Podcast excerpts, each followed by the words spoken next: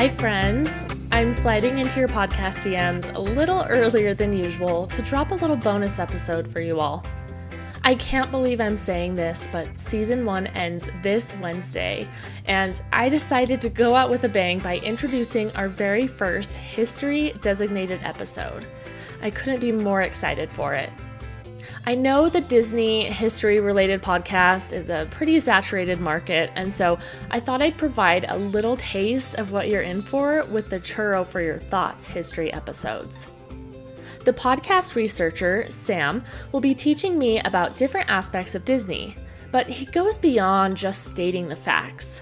We dive deep into the history, what circumstances made our topics a reality. We laugh and joke, and I get to learn right alongside you all. For season two and beyond, assuming you all love the history episodes as much as I do, I'm hoping to incorporate them more frequently into our rotations. Of course, magical moment submissions and interviews will still be very much a thing in season two, so don't worry, I'm still needing you all to submit those magical moments. If I could describe how our history episodes will be, I'd say they're much like our namesake warm and cozy, hints of cinnamon for nostalgia, and the perfect amount of crunch to melt in your mouth ratio. Simply perfect. Make sure to subscribe to the podcast so you get alerts for any future surprise episodes. And don't forget to tune in on Wednesday for your full churro for your thoughts fix. I love you all. Thank you so much for your kindness and support.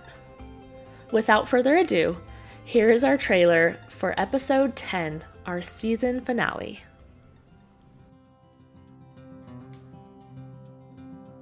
My first trip to Disneyland was in 1998.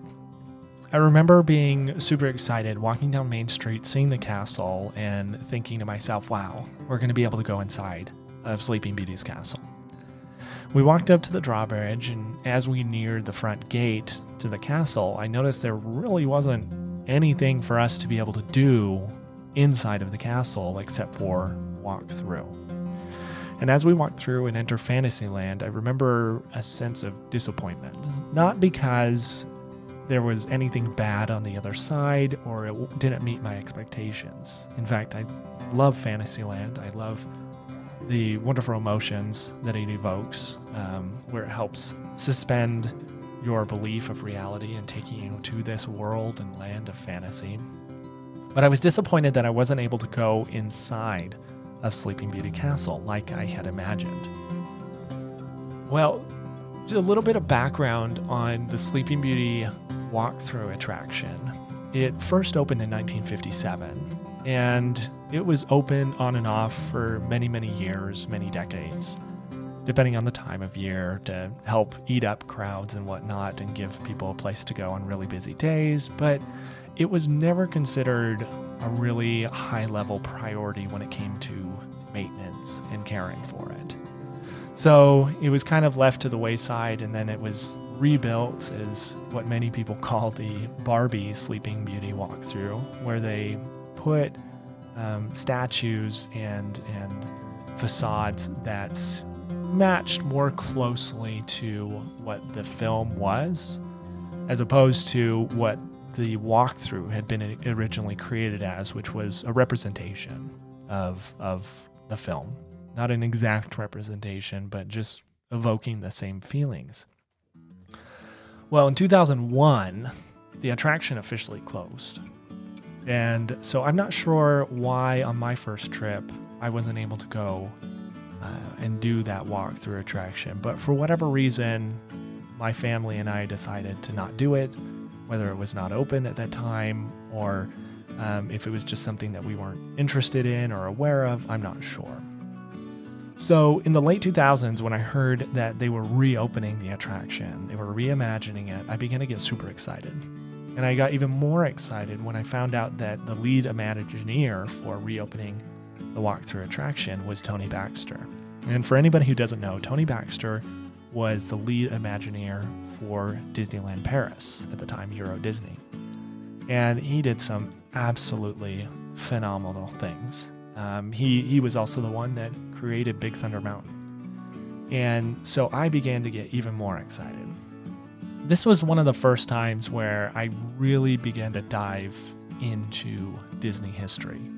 For me, the Disney parks have never been about suspending belief of of what is happening in the world or being like a child or anything like that. I've always been fascinated by the history of the parks, and it all stems back to the fact that Walt Disney had no business creating a park, let alone a theme park. He was in film. He had never built anything like this before. There was no connection to his business um, as a filmmaker to create a physical park like this. It made absolutely no sense. And yet, out of nowhere, this man comes in and creates a park that surpasses any other park that was in existence at the time in quality and experience. And so I've always been fascinated uh, by how Disney has, uh, the company, has put itself in situations where they've created things that it just did not make sense why a film studio was doing such a thing.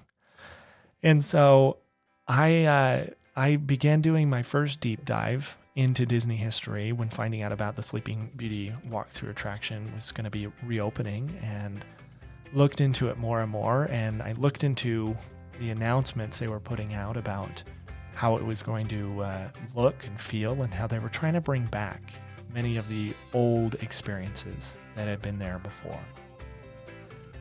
So I'm ready for my next trip. We head on out to California. We get to Disneyland.